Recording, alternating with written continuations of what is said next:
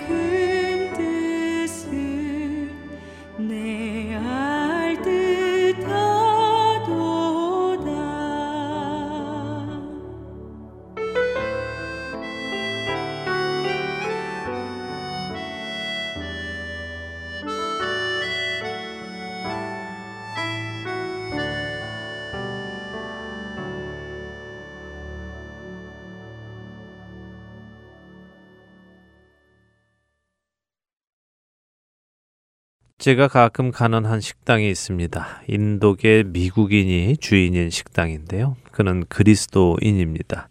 언젠가 대화를 하다 보니 자신은 주님을 위해 그 식당을 운영한다고 하며 주일에는 문을 닫고 하나님 안에서 온전히 안식한다고 했습니다.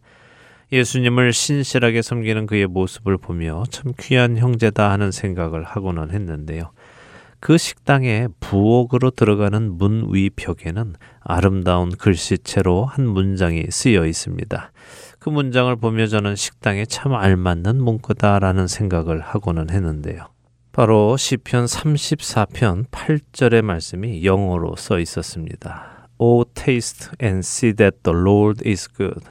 너희는 여호와의 선하심을 맛보아 알지어다라는 말씀입니다.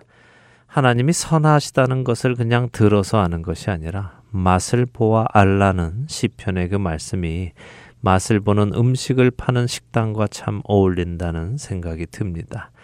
이와 함께 시작에 말씀드린 것처럼 미디어를 통해 보여지는 그 수많은 음식들을 보는 것만으로는 그 맛이 정말 어떤지 알 수 없는 것처럼 직접 그 사람이 만든 것을 먹어보아야 그 맛을 아는 것처럼 우리를 구원하신 하나님의 은혜를 그저 들어서가 아니라 보아서가 아니라 맛을 보아 아는 것이 얼마나 중요한 일인지 생각해 보게 됩니다. 맛을 보아 알기 전에는 사실 우리는 상상을 할 뿐이지 그 맛이 어떤지는 알 수는 없습니다. 그 맛을 보았을 때 비로소 우리는 그 맛이 어떤지를 나의 오감을 통해 알 수 있고 비로소 맛보아 알게 되었다고 말할 수 있을 것입니다. 여러분은 하나님의 선하심을 맛보아 아십니까?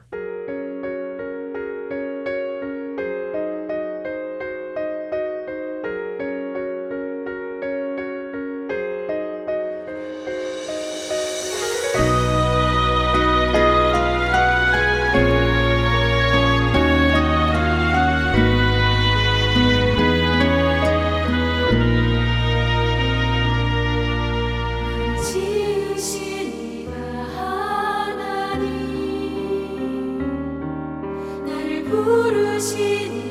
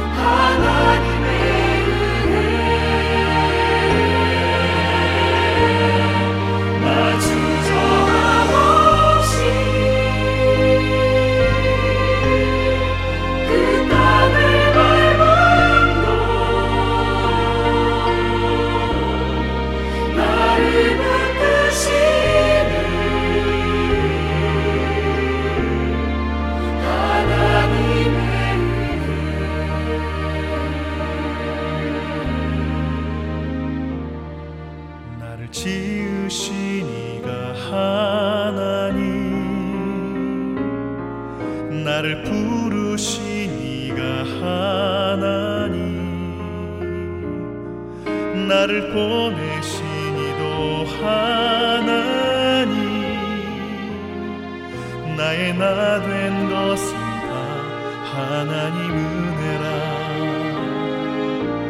달려갈 길 나가도록 나의 마지막 호흡 다하도록. 나로 그 십자가 품게 하시오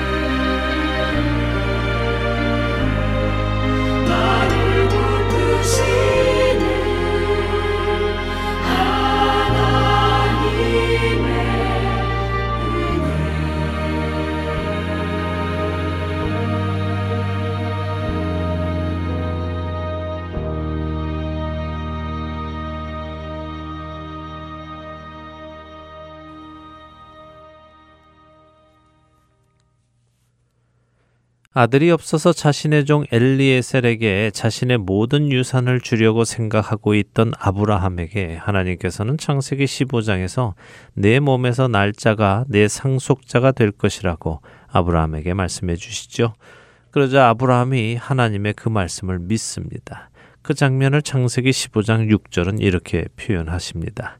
아브라함이 여호와를 믿으니 여호와께서 이를 그의 의로 여기시고 하나님께서 아브라함의 믿음을 보시고 그것을 의롭다고 하셨다는 것입니다. 그런데 창세기 22장에 가면 이런 말씀이 나옵니다. 창세기 22장은 우리가 잘 아는 대로 하나님께서 약속하신 그 아들 아브라함의 몸에서 난 그 아들 이삭을 번제로 드리는 장면이 있는 장이지요. 하나님의 말씀대로 이삭을 번제로 드리려던 아브라함을 하나님께서는 급히 막으시고는 창세기 22장 12절에 천사를 통해 이렇게 말씀하십니다. 사자가 이르시되 그 아이에게 내 손을 대지 말라. 그에게 아무 일도 하지 말라. 내가 내 아들 내 독자까지도 내게 아끼지 아니하였으니 내가 이제야 네가 하나님을 경외하는 줄을 아노라. 하나님께서는 아브라함의 믿음을 보시고 이미 그를 의롭게 여기셨지만 그의 행동을 보시고는 그가 하나님을 경외하는 것을 이제 알게 되셨다고 말씀하십니다. 하나님께서 아브라함을 경험을 통하여 알게 되신 것입니다. 어쩌면 우리는 이렇게 반문할지도 모릅니다. 아니 하나님께서는 모든 것을 아시는 분이신데 아브라함의 행위를 보고서야 그의 믿음을 알게 되셨다고? 그건 좀 말이 안 되는 것 같은데라고요. 그러나 하나님께서 아브라함이 이제야 하나님을 경외하는 것을 알게 되셨다는 말씀은 하나님께서 모르시던 것을 알게 되셨다는 것이 아니라 이미 알고 계시던 것을 경험을 통하여 확인하셨다는 말씀인 것입니다.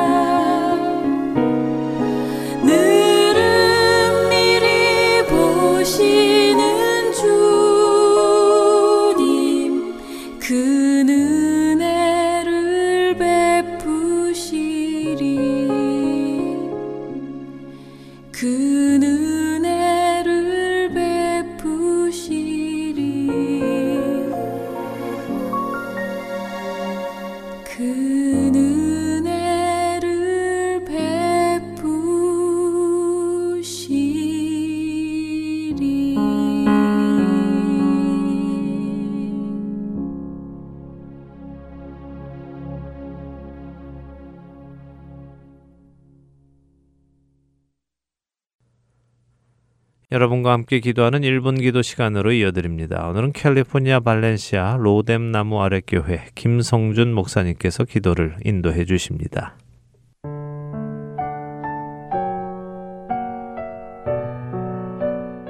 애청자 여러분 안녕하세요.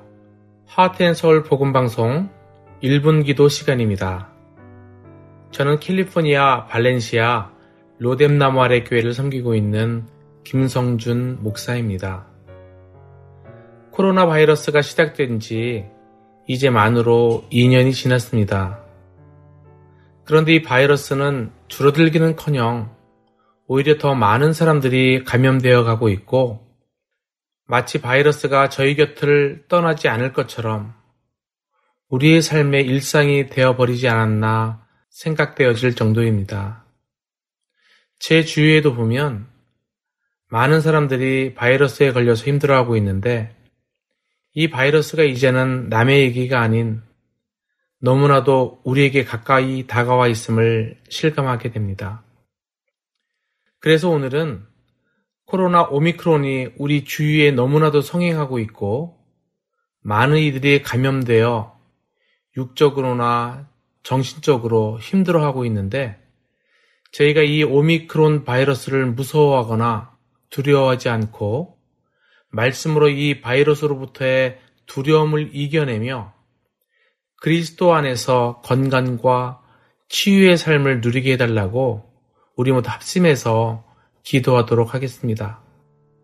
혹시라도 여러분 곁에 오미크론에 감염되어 앓고 있는 분이 계시다면 오늘은 특별히 그분들의 이름을 부르며 기도해 주시기를 부탁드립니다. 그러면 다 함께 합심해서 기도하겠습니다.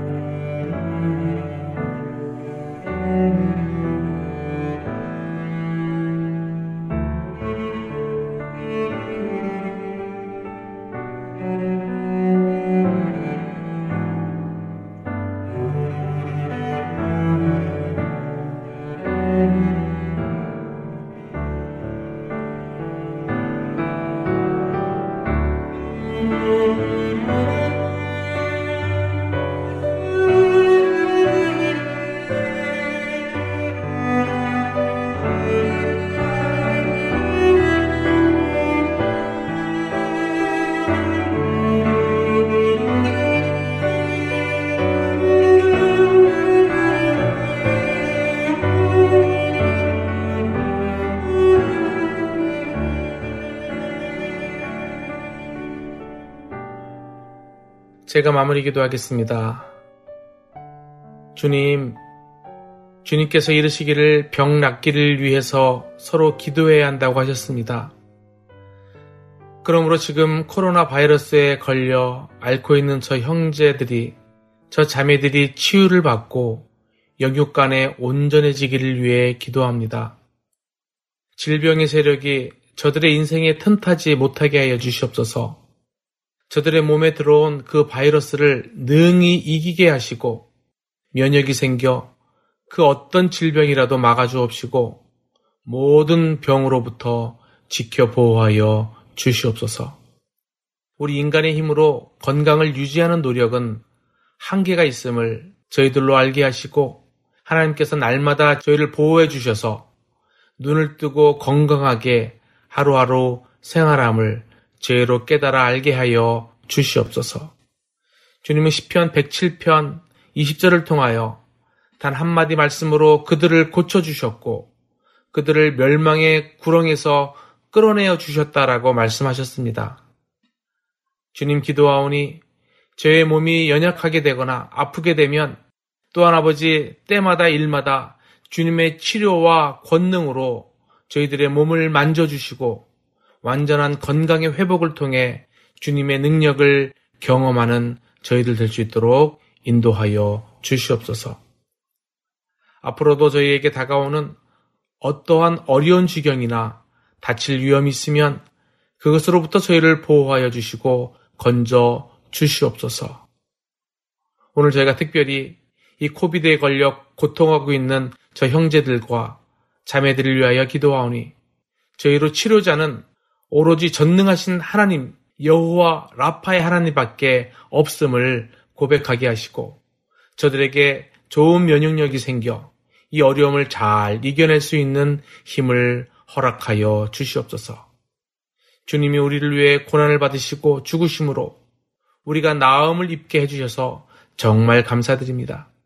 주님께서 말씀 속에서 약속하셨고 또 그것을 믿는 자들에게 베푸시는 그 치료의 분복을 지금 간절히 구하오니 주여 허락하여 주시옵소서. 저희들의 건강한 삶과 또한 치료해 주심과 온전한 건강을 위해 오로지 저가 주님만을 바라보오니 주여 도와주시고 인도하여 주시옵소서. 주님의 은혜를 기다리오며 예수님의 거룩하신 이름으로 기도하옵나이다. 아멘.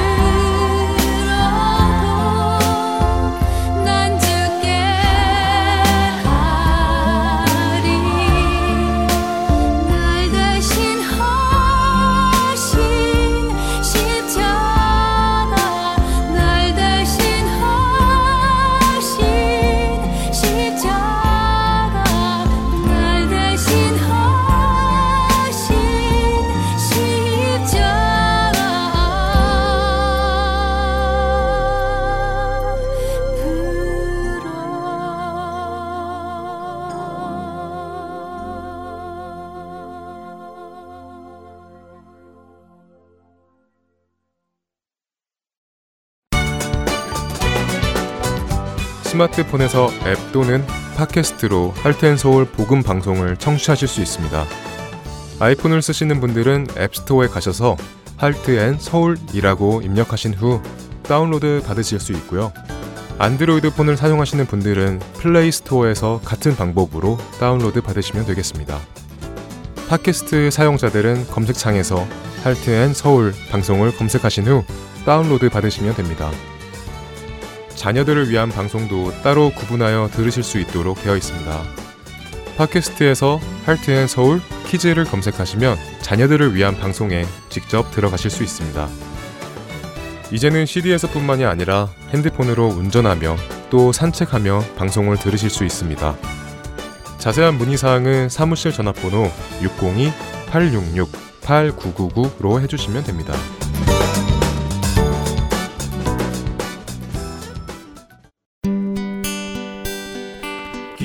소식 사랑으로 땅끝까지 전하는 아랜소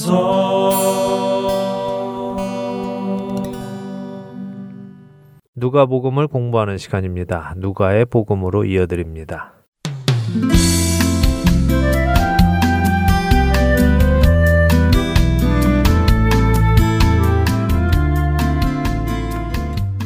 애청자 여러분 안녕하세요. 누가복음을 통해 예수님을 더욱 깊이 알아가는 시간입니다. 누가의 복음 진행의 함혜진입니다. 여러분 안녕하세요. 강승규입니다. 선한 사마리아인의 비유 속에서 이웃의 개념을 알게 되었습니다. 네.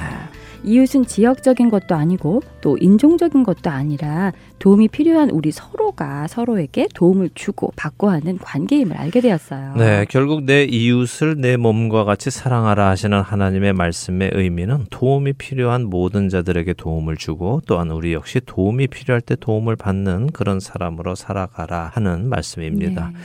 종종 도움을 받으려고만 하는 사람들이 있습니다. 음, 네. 자신들은 남에게 도움을 줄 수 있으면서도 주지 않고 도움만 받으려는 사람들이 있죠. 네. 옳지 않은 모습입니다. 그런데 또 반대로 이런 사람들도 있습니다. 남의 도움을 음. 받는 것을 극도로 꺼리는 사람들이죠. 남의 도움 받는 것을 자존심 상해하기도 합니다.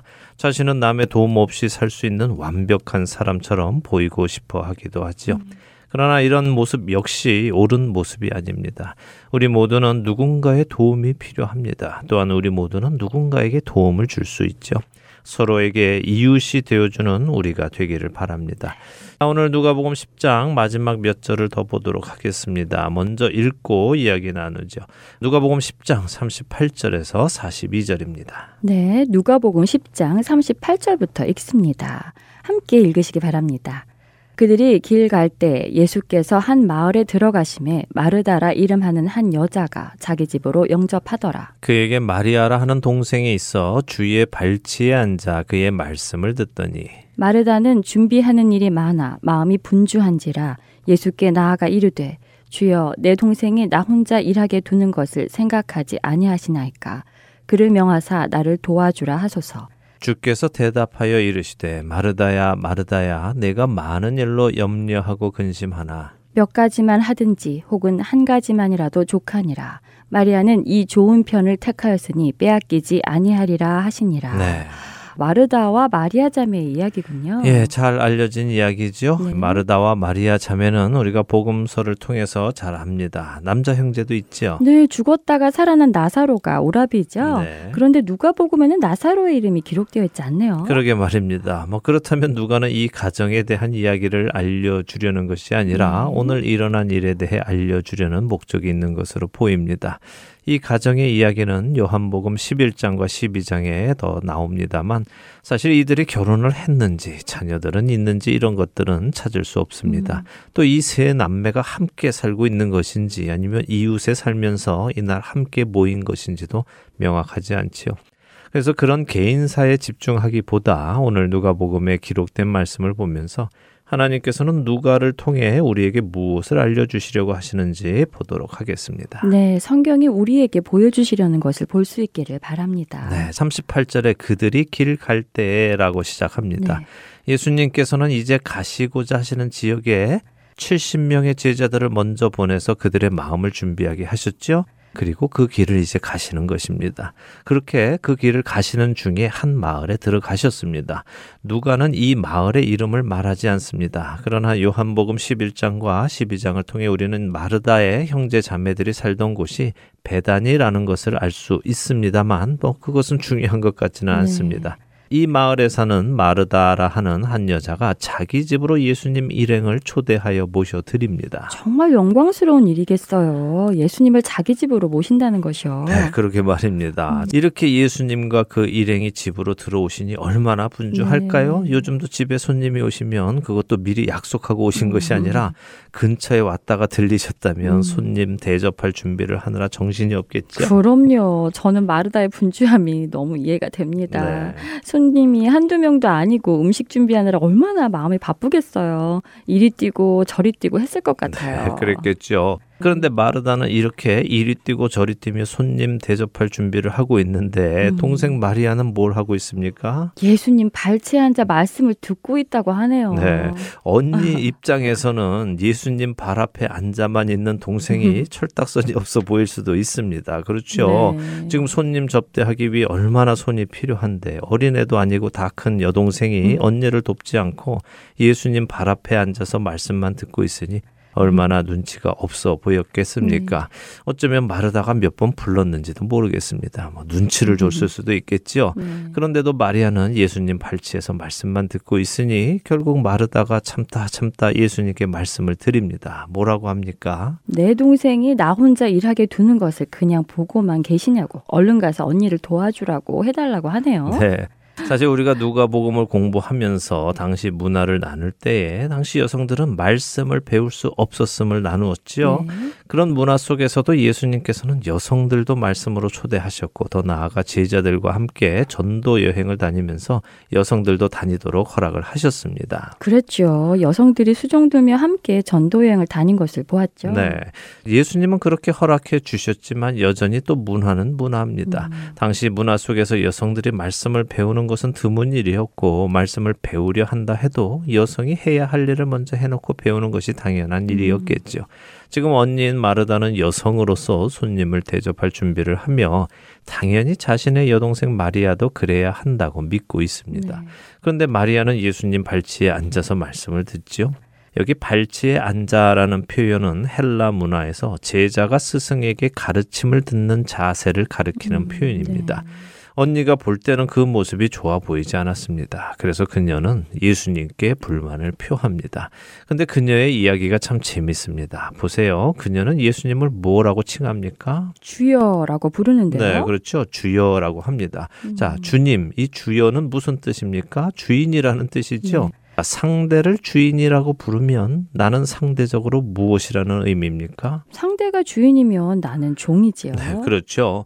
그렇다면 주인이 명령을 내립니까? 아니면 종이 주인에게 명령을 내립니까? 당연히 주인이 명령을 내려야죠. 네. 정말 그렇네요. 지금 마르다는 예수님을 주여라고 부르면서도 자신이 예수님께 명령을 하고 있는 것이네요. 네. 왜내 동생이 나를 돕지 않는 것을 모르십니까? 어서 내 동생에게 명해서 저를 도와주라고 하십시오. 라고요. 네, 그렇습니다. 이게 참 재미있는 모습입니다. 그런데 어떠세요? 이것이 음. 남의 일 같으십니까? 혹시 우리 안에는 이런 마르다의 모습은 없습니까? 하나님께 주님이라고 부르면서 음. 기도를 시작하면서도 이것은 이렇게 해주시고 저것은 저렇게 해주시고 이 일은 언제까지 이루어 주시고 저 일은 언제까지 이루어 주세요. 이런 식으로 음. 우리가 주님께 이렇게 하세요, 저렇게 하세요 하며 주님이 하셔야 할 일들을 다 알려드리고 있지는 않습니까? 말은 기도인데 실제로는 주님께 명령하고 있지는 않는지요. 그렇게 말씀하시니 우리의 기도에 그런 모습이 많이 담겨 있음을 깨닫게 되네요. 주님이라고 부르며 우리가 명령을 다 하고 있었네요. 네, 이것은 사실 참 큰 문제입니다. 왜냐하면요, 어떤 학자들은 성경 전체의 주제를 누가 왕이냐라고 하기도 합니다. 음. 하나님이 왕이시냐 아니면 내가 왕이냐 하는 것에 대한 이야기라는 것이죠. 틀린 말 아닙니다. 인류의 죄의 시작은 하나님의 말씀에 순종하는 것이 아니라 뱀과 하나님의 말씀 사이에서 사람이 내린 결정으로 인하여 들어왔기 때문입니다. 자신이 하나님의 자리에 앉으려는 마음, 하나님과 같이 되려는 마음, 하나님의 말씀이 아닌 내 생각으로 결정해서 행동하는 모습이 죄였습니다. 네. 우리가 예수 그리스도를 통하여 하나님의 자녀로 회복이 되고 죄인에서 의인이 되고 사망에서 생명으로 옮겨졌다면 내 생각이 아니라 하나님의 말씀을 따라 살기로 결정했다는 말입니다. 네. 그렇게 하나님을 주님이라고 부른다면 주님께 명령하는 사람이 아니라 주님의 뜻을 따라 사는 사람이 되어야 할 겁니다. 이렇게 예수님께 마리아로 나를 도와주라고 말 좀 하세요. 저 혼자 고생하는 거 안 보이세요? 라고 말한 마르다에게 예수님은 뭐라고 하십니까? 내가 많은 일로 염려하고 근심하지만 몇 가지만 하든지 혹은 한 가지만이라도 족하니라 라고 하시네요. 네. 그런데 이게 무슨 말씀이실까요? 몇 가지만 하든지 혹은 한 가지만이라도 족하다고 하시는 말씀이 얼른 와닿지가 않거든요. 네, 그렇죠. 예, 해석하기 참 난해한 구절입니다. 네. 그래서 학자들 간에도 이견이 있는데요. 음, 어떤 학자들은 예수님께서 말씀하시는 몇 가지와 한 가지는 음식을 의미하는 것이다라고 설명을 합니다. 네. 그러니까 예수님께서 마르다에게 마르다야 무슨 음식을 그렇게 여러 가지 하려고 음. 하니 그냥 한두 가지만 해라 혹은 한 가지만 해도 음. 괜찮아라고 말씀하시는 것이라는 해석이죠. 음, 음식의 가지수라는 말씀인가요? 네. 그럴 듯하기도 하지만 왠지 좀 우스운데요. 예수님께서 마치 무슨 반찬을 그렇게 많이 하니 그냥 반찬 한두 가지만 놓고 먹자 그렇게 말씀하시는 거라고 하니까요. 네. 왠지 영적인 말씀 같지가 않아서요. 그렇죠. 예. 그래서 예수님께서 음. 영적인 말씀을 하셨겠지. 설마 반찬 가지수를 말씀하셨겠냐 네. 하는 입장에서는 이 말씀이 여러 가지 육신에 속한 일 말고 영에 속한 일한 음. 가지만 해라 하는 해석을 내놓고 있습니다만 네. 사실 이것도 딱 들어맞지는 않습니다. 그래서 대부분의 번역은 여기 몇 가지만 하든지라는 단어의 번역을 앞 문장에 마르다가 염려하는 많은 일로 보고요. 네. 마르다가 염려하는 많은 일 대신에 마리아는 한 가지만을 택했다. 음. 이렇게 합니다. 그래서 같은 구절을 공동 번역 같은 경우는 마르타 마르타 너는 많은 일에 다 마음을 쓰며 걱정하지만 실상 필요한 것은 한 가지뿐이다. 마리아는 참 좋은 몫을 택했다. 이렇게 번역을 하고 네. 있고요. 현대인의 성경은 마르다야 마르다야 내가 많은 일로 염려하고 걱정하는구나. 그러나 꼭 필요한 것은 한 가지뿐이다. 마리아는 좋은 편을 택했다. 이렇게 번역을 합니다. 그렇게 해석하니 좀 더 이해하기가 쉬운 것 같은데요. 네, 뭐 그렇습니다. 그런데 사실 한 나라의 언어를 다른 나라의 언어로 명확하게 번역하는 것이 참 어려운 일입니다. 문화와 가치관과 개념 이런 차이로 인해서 어렵죠. 음, 그렇기에 명확하게 번역이 안 된다면 번역보다 그 의미를 찾아내는 것이 더 중요할 네. 것입니다. 만일 예수님께서 정말 음식 가지수를 이야기하신 것이라면 이런 음. 의미로 받아들이면 되겠죠. 네. 마르다야, 내가 여러 가지 음식 장만하느라 염려가 많구나. 음. 그렇게 많이 준비 안 해도 된다. 한두 가지만 하고 너도 마리아처럼 중요한 일을 해라. 내가 가르쳐 주는 천국의 복음을 듣거라 하시는 말씀으로 이해하면 될 테고요. 음. 네. 앞에 것을 육적인 것, 뒤에 것을 영적인 것을 의미한다고 보면 마르다야 육신의 필요를 채우는 것도 중요하지만 그것보다 더 중요한 것은 영의 필요를 채우는 것이다. 음. 너도 마리아처럼 와서 영의 필요 를 채워라 하시는 것으로 이해하시면 되겠습니다. 그렇네요. 어느 쪽으로 해석을 해도 결국 중요한 것은 예수님의 말씀을 귀담아 듣는 것이네요. 그렇죠. 그것이 포인트입니다. 네. 앞에 것은 무엇을 의미하시는지 우리가 명확히 몰라도 뒤에 강조하시는 것은 명확히 압니다. 그것은 마리아가 한 일이죠. 네. 마리아가 한 일은 예수님의 발치에 앉아 제자들이 하던 것처럼 예수님의 말씀을 경청하는 것이었습니다. 그렇게 우리는 이런 생각을 해볼 수 있습니다. 지금 마르다는 예수님을 위해 식사를 준비합니다. 예수님을 섬기는 것이죠. 네. 이것도 필요한 일입니다. 마르다는 예수님을 섬기는 일로 아주 바쁩니다. 분주하지요. 이리 뛰고 저리 뜁니다. 그런데 예수님은 그렇게 예수님을 위해 바쁜 것도 필요하지만 그것보다 더 중요한 것은 예수님의 말씀을 듣는 것이라고 하시는 것이죠. 우리도 신앙생활 하면 참 바쁠 때 많습니다. 그렇죠. 교회 안에 필요한 이런저런 일들을 섬기다 보면 정말 몸이 둘이라도 모자랄 때가 많아요. 네. 그래서 해내지 못하는 일들도 많아서 속상하고요. 예, 그래서 그것이 나쁘다는 것 절대 아닙니다. 네. 섬기는 것 분명히 필요합니다. 네. 예수님도 그것 부인하지 않으셨죠. 그런데 그렇게 예수님을 위해 바쁜 것보다 더 중요한 것이 있는데 음. 그것은 예수님 곁에서 예수님의 말씀을 듣는 것입니다. 말씀을 듣고 그 말씀을 따라 행해야 하죠. 예수님을 위해 바쁘기만 하면서 예수님 곁에 없다면 음. 그것은 안 되는 것입니다. 무언가 앞뒤가 안 맞는 것이죠. 우리 각자의 신앙의 모습을 잘 살펴보기 원합니다. 내가 예수님과 동행하며 바쁜 것인가? 음. 아니면 예수님과는 동행하지 않으며 예수님을 위해서 혼자 바쁜 것인가 잘 살펴보고 더 좋은 편을 택하는 우리가 되기를 바랍니다. 네. 이제 다음 장인 누가복음 11장으로 가보죠. 11장은 기도에 관한 말씀이 나오는데요. 남은 시간 동안 일단 11장 1절에서 4절을 읽고 간단히 이야기 나누겠습니다. 네, 누가복음 11장 1절부터 4절입니다.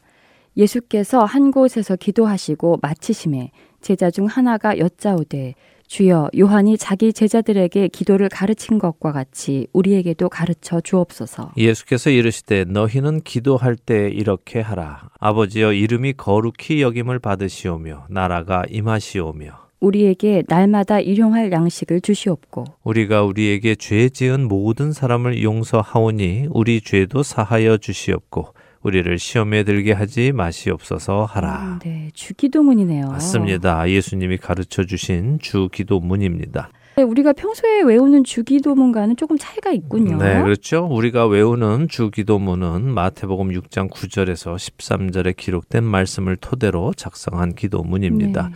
주기도문에 관해 공부하고 싶은 분들은 2014년에 13주에 걸쳐 방송했던 너희는 이렇게 기도하라를 참조하시면 되겠습니다. 네. 스마트폰 앱을 설치하신 분들은 방송 목록에 가셔서 너희는 이렇게 기도하라를 클릭하시면 들으실 수 있습니다. 오늘 여기 누가복음에서는 간단하게만 설명을 드리고 넘어가도록 하겠습니다. 먼저 왜 예수님께서 주 기도문을 가르쳐 주셨는지 보지요. 제자들이 가르쳐 달라고 해서 가르쳐 주신 것이네요. 네, 맞습니다. 예수님께서 한적한 곳에서 기도를 하시니까 제자들 중 하나가 우리도 세례 요한이 자기 제자들에게 기도를 가르친 것처럼 가르쳐 주세요 하고 부탁을 합니다. 왜 그랬을까요? 예수님 당시 유대인들은 자기 생각나는 대로 기도를 하는 것이 아니라 랍비들이 써준 기도문을 외워서 기도했습니다. 네.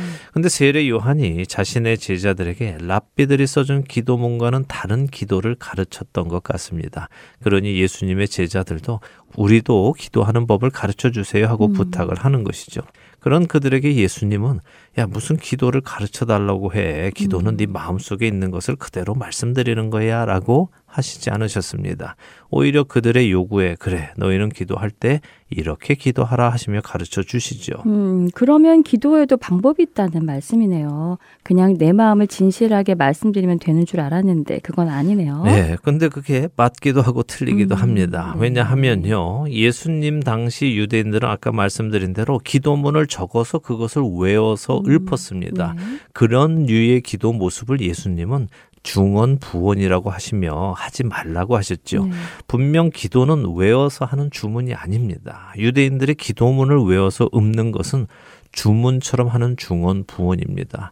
우리도 사실 주기도문 자주 외웁니다만 만일 우리가 주기도문을 외울 때 이것을 마치 무슨 주문처럼 음. 외워서는 안 됩니다. 음, 네. 주기도문의 내용을 생각하며 그 의미를 내 마음속에 진심으로 동의하며 해야 하는 것이죠. 가끔 어떤 사람들은 주기도문을 계속 외우다 보면 혀가 꼬여서 방언이 나온다고도 하는데 음. 네. 그런 것은 성경에 없는 이야기입니다. 기독교는 주문을 외우는 그런 종교가 아닙니다. 그러니 예수님께서 가르쳐 주신 주기도문 안에서 우리는 기도의 형식을 배우고 그 형식에 맞추어 우리의 진솔한 마음을 하나님께 아릴 수 있는 것이죠. 자, 예수님은 기도를 어떻게 하라고 하십니까? 먼저 누구를 찾습니까? 아버지여라고 시작하시네요. 네, 그렇습니다. 누구 에게 기도하는가? 하나님 아버지께 합니다. 그러니까 우리는 우리의 진솔한 마음을 담아서 하나님 아버지를 부르며 그분께 기도를 시작하면 됩니다.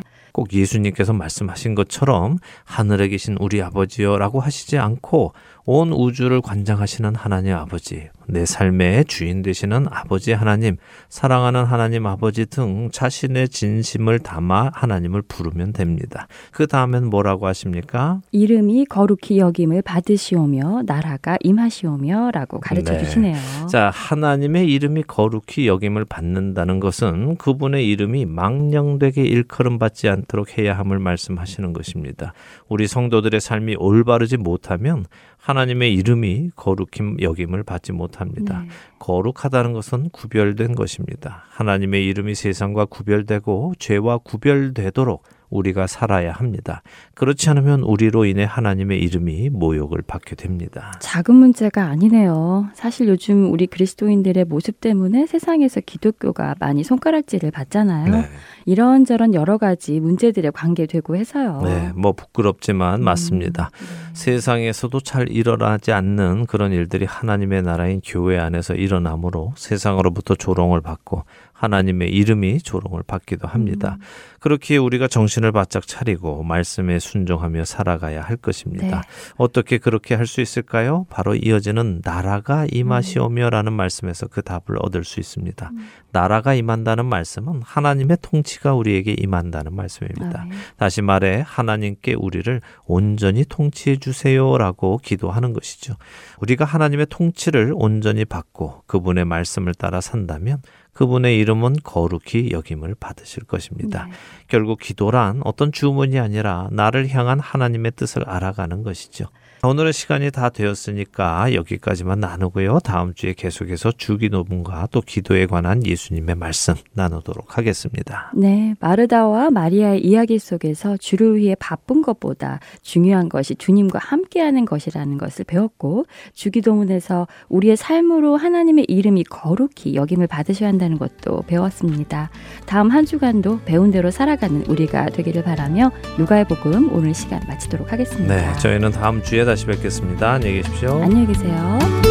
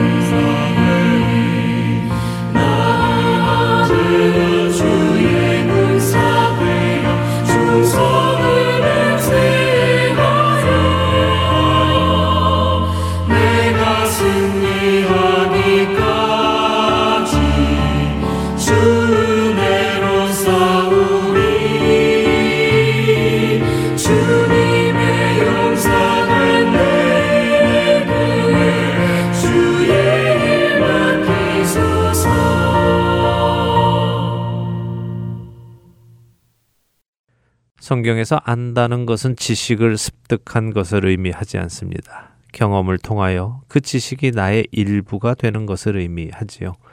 예수님께서는 요한복음 17장 3절에서 영생은 곧 유일하신 참 하나님과 그가 보내신 자 예수 그리스도를 아는 것이니이다라고 말씀하십니다.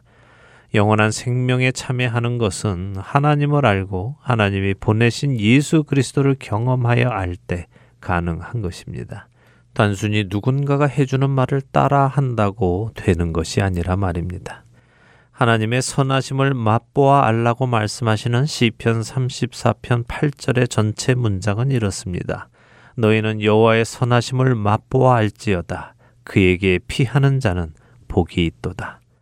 하나님의 선하심을 맛보아 알 수 있는 방법이 있는데 그것은 바로 하나님께 피해 보는 것입니다.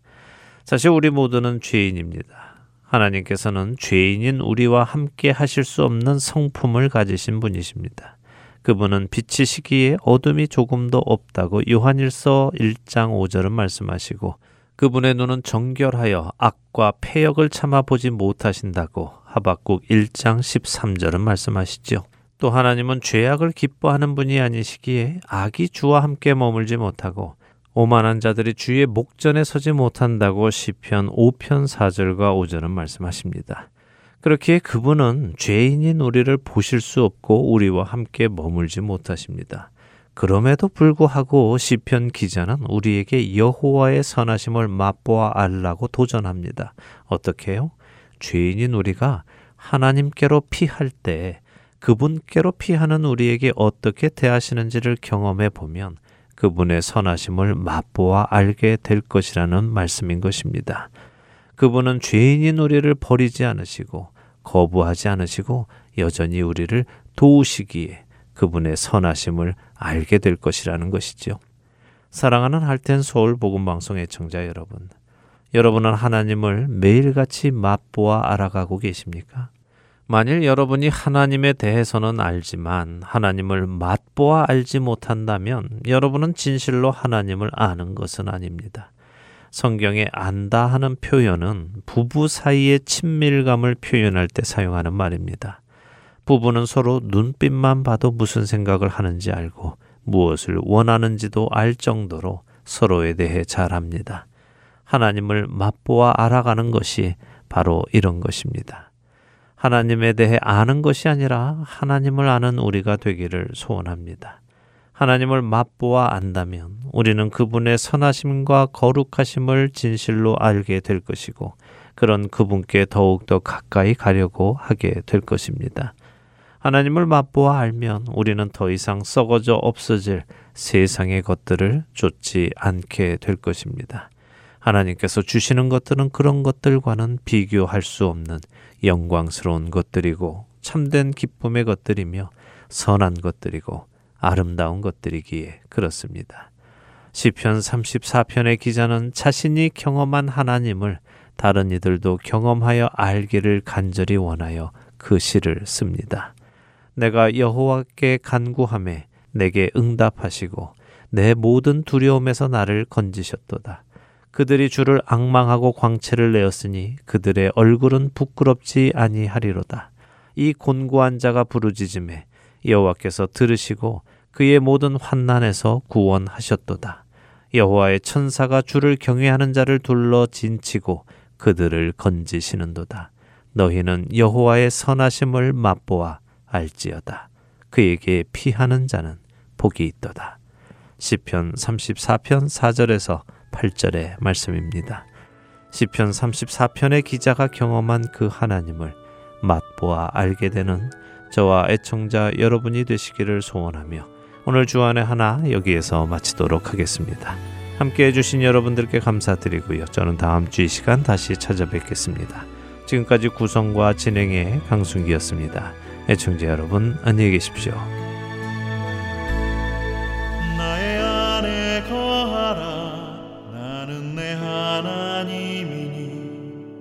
모든 환란 가운데 너를 지키는 자라. 두려워하지 말라. 내가 널 도와주리니. 놀라지 말라. 내 손 잡아주리라